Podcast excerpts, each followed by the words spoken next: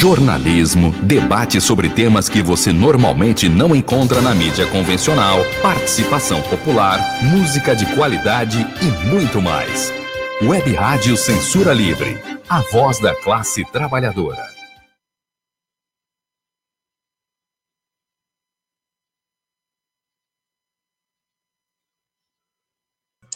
Olá, muito bom dia. Eu sou Antônio Figueiredo e a gente começa agora o quadro Opinião com o nosso amigo Wendel Setúbal. É o último quadro de 2020. Mas a gente vai falar sobre isso mais tarde. Primeiro, dando bom dia para o nosso amigo Wendel Setúbal. Muito bom dia, Wendel. Bom dia, Antônio. Bom dia, ouvintes. Só para esclarecer, você que está acompanhando pela primeira vez, a gente também disponibiliza depois dessa transmissão no nosso site o áudio dos aplicativos e também com transmissão em vídeo na página da Web Rádio Censura Livre no Facebook e também no canal da emissora no YouTube.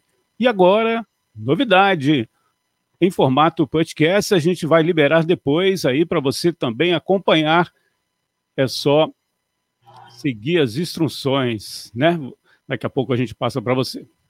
Mas vamos direto ao assunto. O programa de hoje traz o seguinte tema, o quadro de hoje, né? O Opinião com nosso amigo Wendel Setúbal. O Wendel, que é revisor de texto, com pós-graduação pela PUC Minas. O título: Um ano que não acabou e outro que nem devia ter começado. Por gentileza, Wendel. Bem, ouvintes, bom dia. O Antônio falou que, que hoje seria o último programa do ano.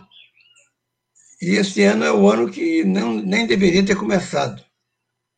Quanto ao ano que não acabou, eu me refiro a 1968, que foi um ano em que, pode-se dizer, houve uma rebelião mundial contra o sistema capitalista e também o dito sistema socialista que era vigente na, na cortina de ferro, Europa Oriental, liderada pela União Soviética. Esse é o contraponto que eu faço, então, entre um ano que não acabou, e 2020, com essa pandemia, com milhares de mortos, que nem deveria ter começado. De cara, uma afirmação concreta. Não é coincidência o fato de os Estados Unidos e o Brasil serem os países com o maior número de mortes. É porque eles estão dois países governados por dois insanos da extrema-direita.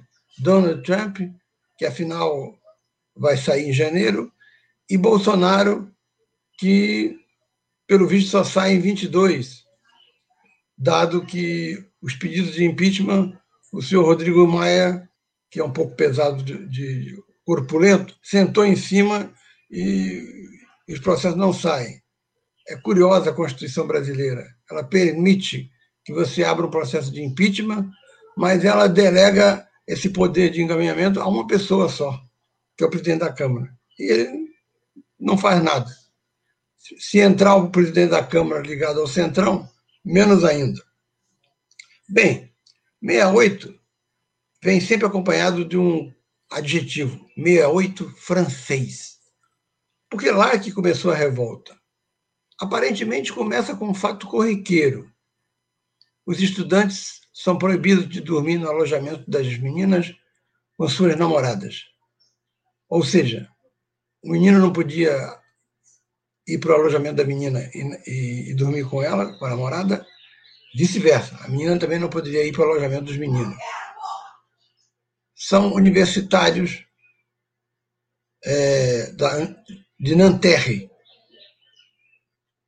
Bom, a manifestação começa, então, contra essa visão de da, da autoridade da universidade e ganha a rua. Quando ganha a rua, chega às fábricas. A classe operária francesa entra em ação e você tem 15 dias, reparem bem, 15 dias de greve geral, que nunca tinha ocorrido no, no país. É, Abriu-se, portanto, uma questão de crise pré-revolucionária. Aí chega a União Soviética.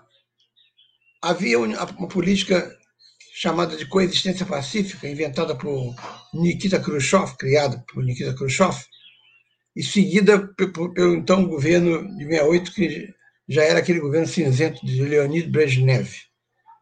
Coexistência pacífica significava o quê?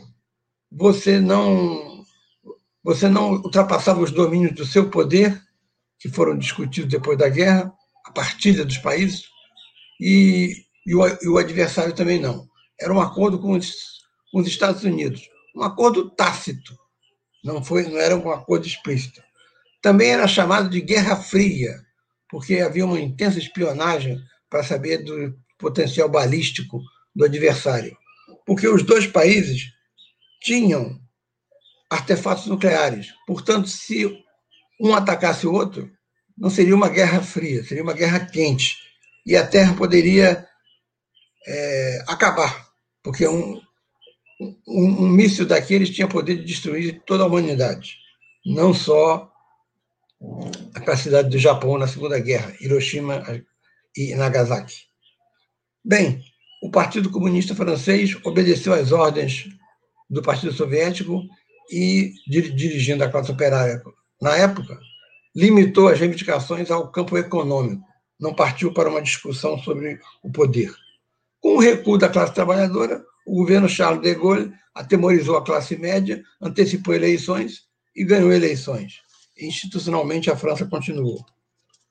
Bom, voltando a, 2020, na Europa, os efeitos da, do coronavírus começam a incidir em cima dos idosos. Isso produziu uma falsa impressão de que os jovens não seriam acometidos. E hoje você tem até no Brasil bebês com Covid. Quem teve a, pior, a melhor postura na Europa é, foi a Alemanha. O governo de Merkel tomou providências rápidas para diminuir a incidência de casos. O governo inglês era negacionista, ao estilo Bolsonaro e Trump. Até que o primeiro-ministro, vejam só, testou positivo. Aí ele passou a acreditar, e o curioso é que o, o, o primeiro-ministro da Inglaterra, que é um poder de fato no mundo, foi para um hospital público. O prefeito de Caxias, que no primeiro dia do, da declaração de epidemia, se reuniu com uma líder evangélica e disseram que iam rezar para que Caxias ficasse imune, ele pegou Covid, mas não foi para o hospital é, municipal de Caxias. Não deve confiar nos hospitais que ele comanda. Foi direto para a Zona Sul, voltou e, pasme, se reelegeu. O nome dele é Washington. Bom, o que aconteceu na França aconteceu também em toda a Europa. Na Itália, houve grandes greves estudantis, na Alemanha e na Tchecoslováquia. Ou seja, pela primeira vez, o mundo soviético, o mundo da paz, do socialismo, do paraíso soviético, mostrava que a história não era bem assim. O povo tchecoslovaco se foi para as ruas e impeliu o governo a, adotar reformas liberalizantes, inclusive com autonomia em relação à União Soviética. Resultado: o Pacto de Varsóvia, que reunia os exércitos da Rússia e demais países da Europa Oriental, invadiu a União a Tchecoslováquia, destituiu Dubček e, para humilhá-lo, colocou para trabalhar como lixeiro, o que ele fez até o fim da vida mas sempre dando declarações de que defendia aquelas reformas. Anos depois, com a desagregação do, do bloco soviético, com a, com a queda do muro de Berlim, houve a chamada Revolução de Veludo na Tchecoslováquia, essa com características mais à direita, porque queria restaurar o mercado e o capitalismo. Nos Estados Unidos, o que aconteceu em 68? os jovens eram convocados para ir à guerra do Vietnã. Começaram a se negar a aceitar ir para a prisão, como Muhammad Ali foi, o grande lutador de boxe que tinha o nome anterior americano de Cassius Clay.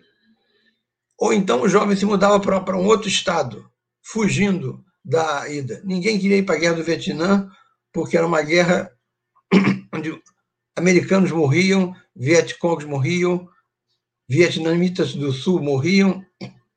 A troco de quê? A troco da necessidade do, dos Estados Unidos estarem ampliando a sua área de influência.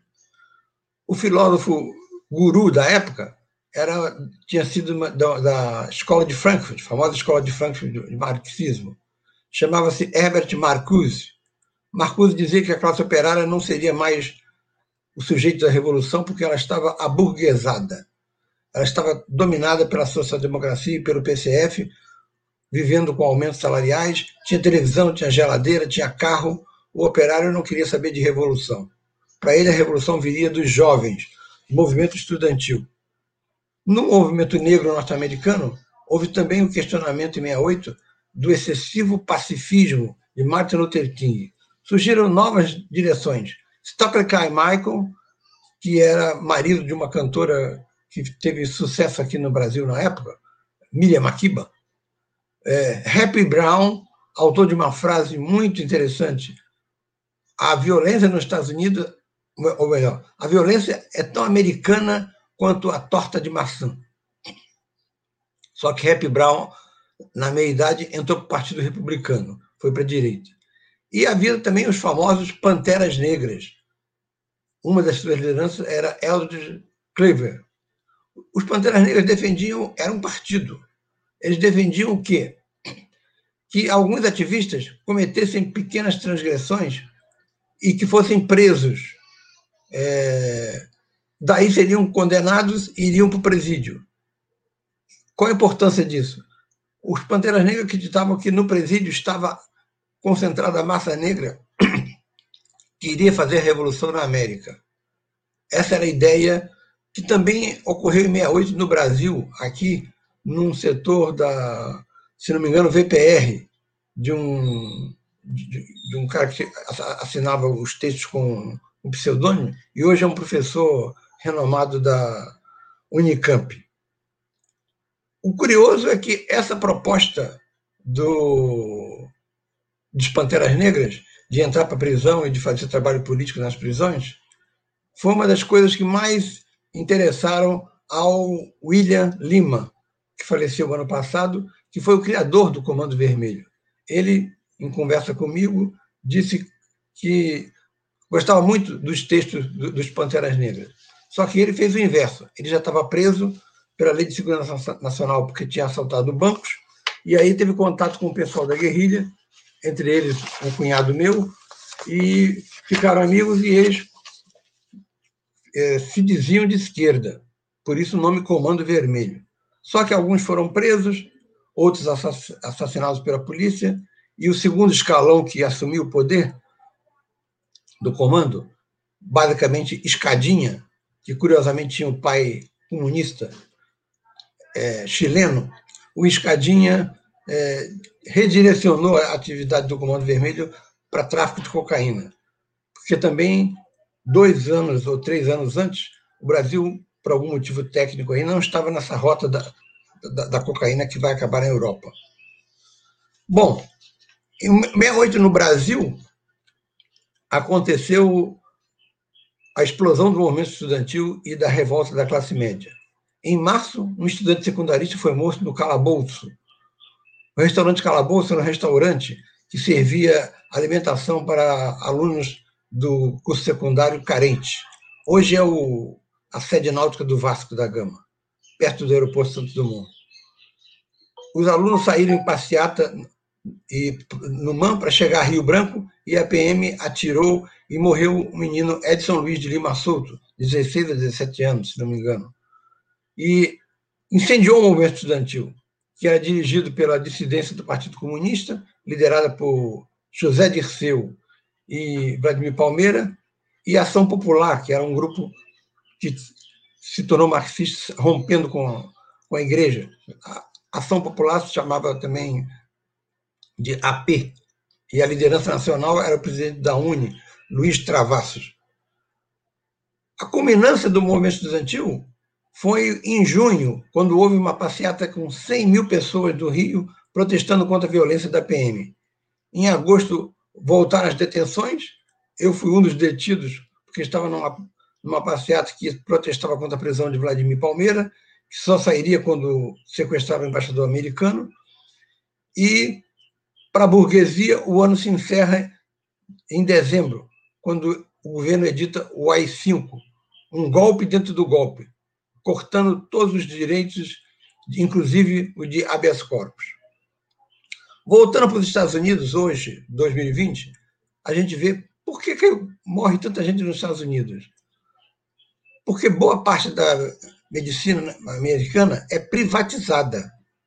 Existe uma parte pequena, uma ala dentro de um hospital daqueles privados, que eles destinam aqueles carentes, tratam e depois mandam a conta para o governo. Os exames são caríssimos. Um exame que uma, uma pessoa amiga é, teve que fazer por estar grávida, custava 7 mil dólares. 7 mil dólares é muito dinheiro para o americano. Não é qualquer um que ganha isso por mês nos Estados Unidos. Imagina você fazer um exame de 7 mil dólares.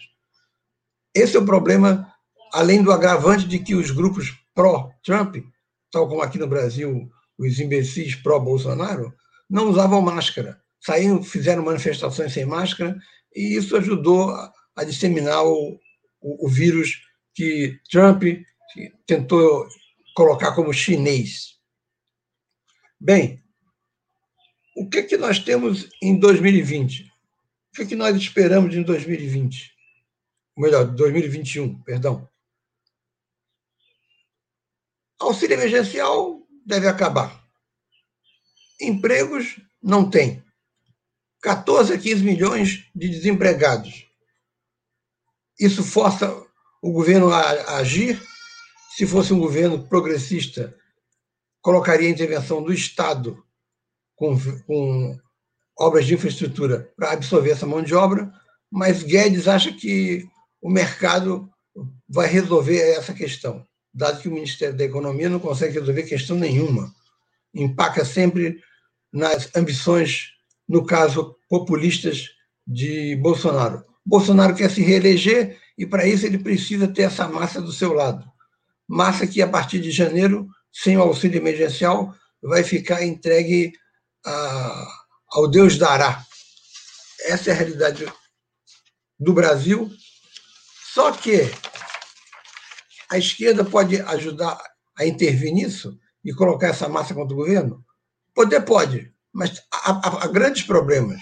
Nós não temos contato, enraizamento nos bairros populares, ao contrário da direita evangélica. E o governo Bolsonaro, quando precisa do apoio desses setores, é, joga alguma coisa no sentido de, de costumes, de moral, e aí esses setores ficam é, pró-Bolsonaro. Economicamente, se não houver resposta ao, ao, ao, ao fim do auxílio emergencial, se não houver geração de empregos, o que não está garantido, a crise vai ser grande. E há um pré-requisito para que isso se resolva. Qual é o pré-requisito? Vacina. O Chile já marcou, a Argentina já marcou, o Brasil ainda não, porque Bolsonaro ficou brigando ad infinitum com o governador de São Paulo, João Dória. Sem vacinas, sem você ter 70% das pessoas vacinadas, você não consegue é, criar uma situação mais ou menos normal no Brasil.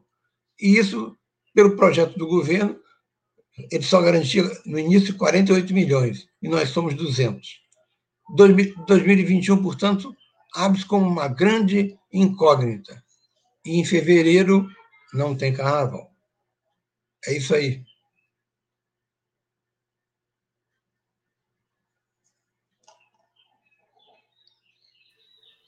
Muito obrigado, Wendel por você que está acompanhando aí. É, durante a participação do Wendel, a gente colocava essa imagem aqui. Só para esclarecer, você que está acompanhando através da nossa página no Facebook também do canal da emissora no YouTube, é, semanalmente o Wendel Setúbal escreve para esse site aí, né? Essa página de notícias e você pode.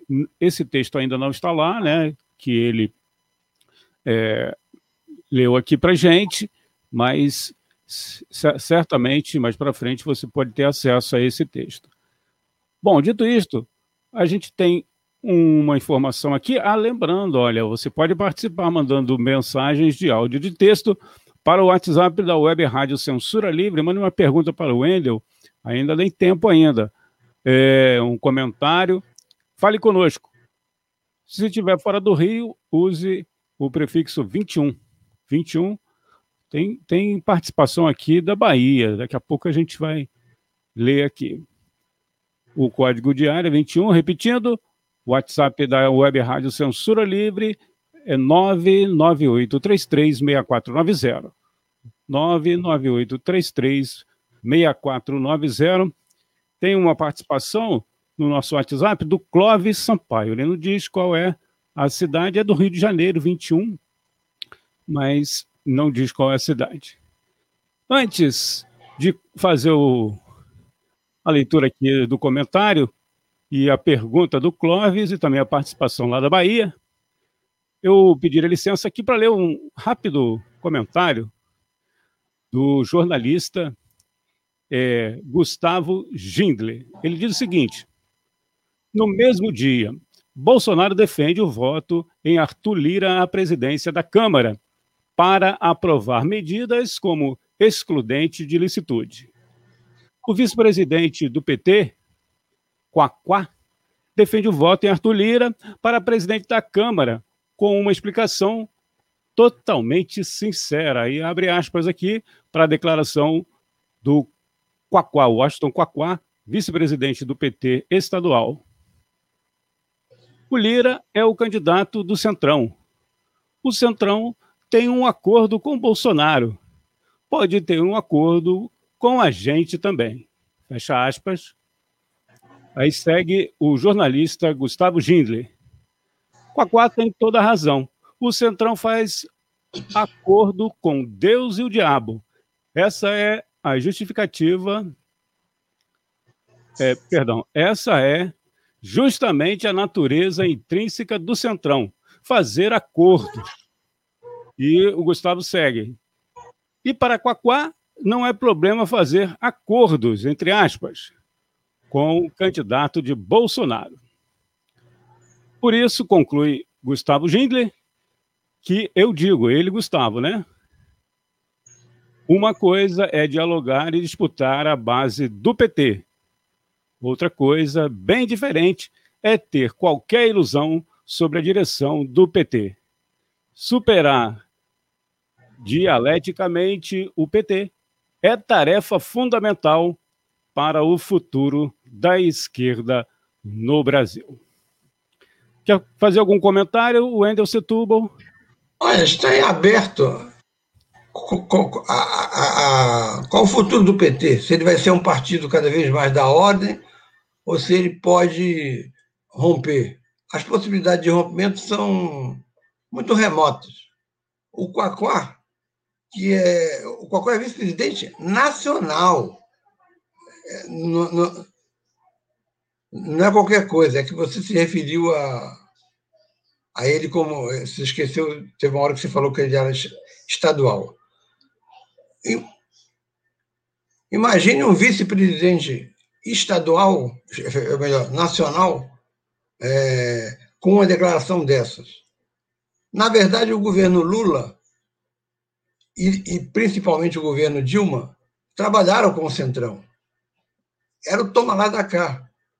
É, que eles dizem que não tem como é, superar por causa da fragmentação partidária no Congresso. O Washington Quacó eu conheci no início, da, quando fizemos em 86 a campanha a deputado federal pelo PT do Vladimir Palmeira, o Quacó tinha opiniões ultra radicais pela esquerda. Agora tem opiniões ultra radicais pela direita. O seu governo se beneficiou dos aportes dos royalties do, do petróleo e aí ele torrou dinheiro em, em fazer é, bonanças para a população, tipo tal de um ônibus vermelhinho que circula pela cidade e é de graça. A proposta do Tarifa Zero nunca foi de, de ônibus de graça. Todo mundo pagar um imposto, quem não puder não paga, para financiar o transporte. Não de graça, porque esse de graça não existe. Na verdade, ele está desviando dinheiro do, do orçamento para custear essas viagens de, de ônibus. Maricá, então, é uma falsa ilha onde ele alocou lá durante algum tempo, agora ela está em Brasília, a primeira filha do Lula, que estava empregada em Maricá, e fez uma aliança com Rodrigo Neves de Niterói para tentar ganhar São Gonçalo como base de massa, lançando Dimas. E aí acho que o, o, o Neves de Niterói deve ter alguma proposta do tipo candidato a governador, senador, e o Quaquá viria é, pegando as sobras. É uma figura lamentável, mas expressa hoje uma, uma, parte do que o PT pensa. A outra parte pensa de, em afastar o Lula, mas tem medo, porque se afastar o Lula, afasta também a, a magia que o PT ainda exerce sobre, algum, sobre os pobres no Brasil. É isso.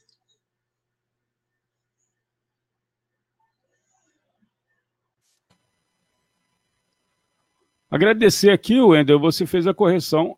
O, o Gustavo Gindler não colocou vice-presidente estadual. Eu que coloquei, né, que é estadual, mas foi um erro meu aqui. Muito obrigado pela sua correção. É, vamos aqui às participações. Tem duas. Aliás, tem uma participação e, e uma pergunta. Aqui, ó. Está na tela? É, é o Almir Nunes Nunes Queiroz Neves. Ele fala de longe, ele fala de longe, fala da Bahia. É, ele colocou aqui, primeiro ele deu o bom dia para gente, está acompanhando lá da Bahia. Aqui a cidade Riachão do Jacuípe. Riachão do Jacuípe. Muito obrigado aí ao Almir Nunes Queiroz Almir Nunes Queiroz. E a participação, que você pode é, mandar mensagens aqui pelo nosso WhatsApp. Eu vou repetir aqui, o telefone na tela é o código de área 21. Se você não estiver no Rio, 21, código de área, é o 99833-6490. 99833-6490. Aí o, o Clóvis Sampaio deixou a mensagem: olha, levantamentos apontam que países ricos como Estados Unidos e Austrália reservaram mais de 51% das vacinas de diversos laboratórios. Com isso, segue aqui o Clóvis Sampaio, apenas um quarto da população mundial será imunizada. Aí ele faz um, um questionamento aqui, eu acho que é uma provocação. É hora de derrotar o capitalismo? Wendel Setúbal. Não, não é hora, porque nós não temos a correlação de força necessária para derrubar o, o, capital.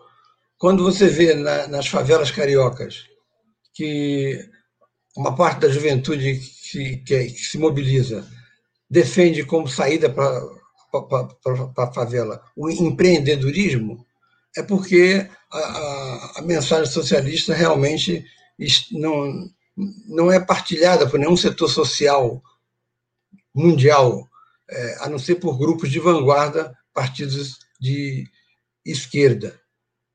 Agora, a questão do, do, dos, dos, grandes países terem comprado é, uma quantidade de maior de, da, da, da vacina, é, não diminui a crítica que se deve fazer ao Brasil, porque Chile e Argentina já se mobilizaram para, para essa compra.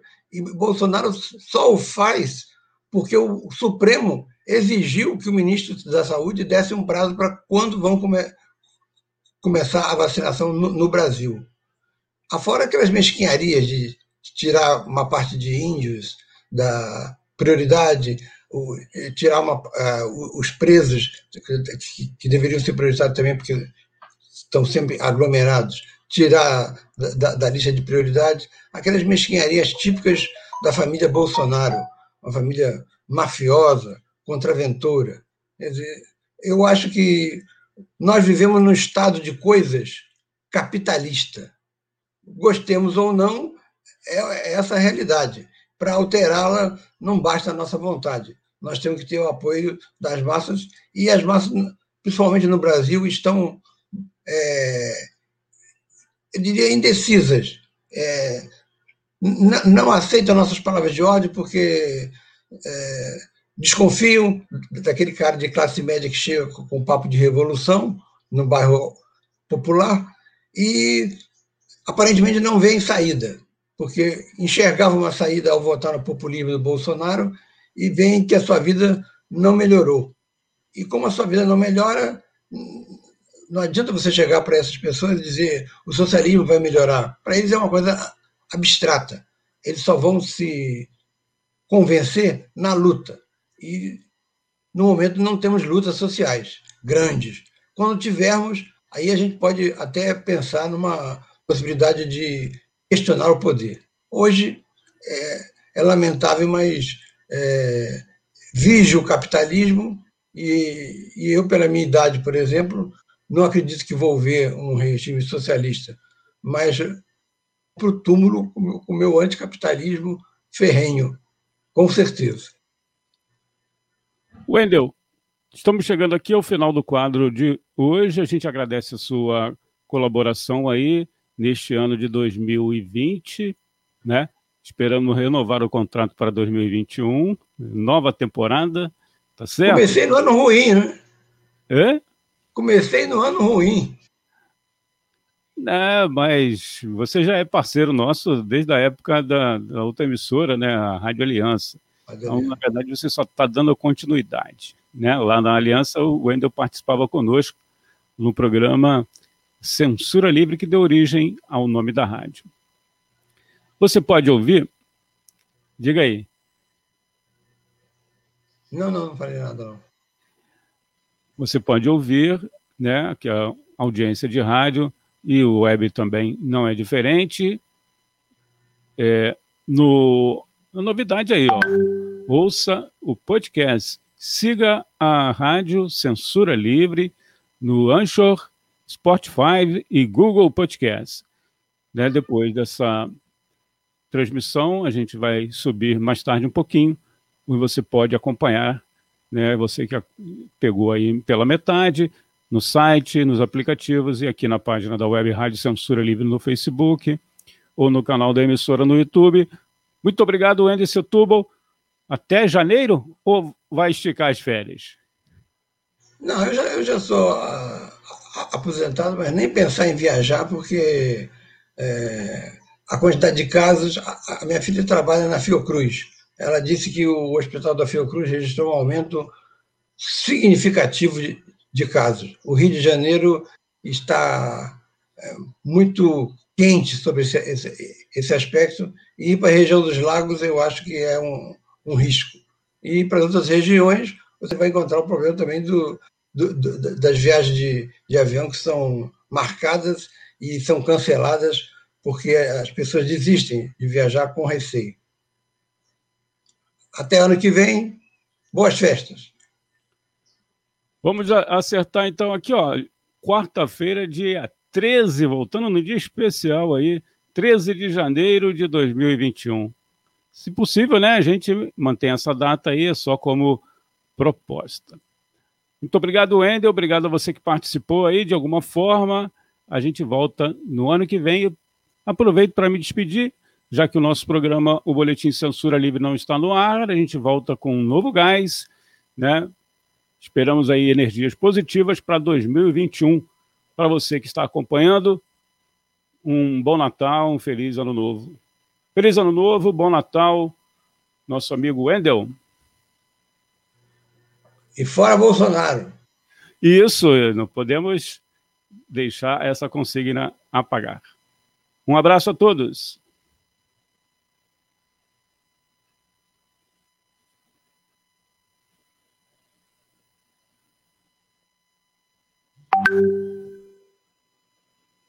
Jornalismo, debate sobre temas que você normalmente não encontra na mídia convencional, participação popular, música de qualidade e muito mais. Web Rádio Censura Livre, a voz da classe trabalhadora.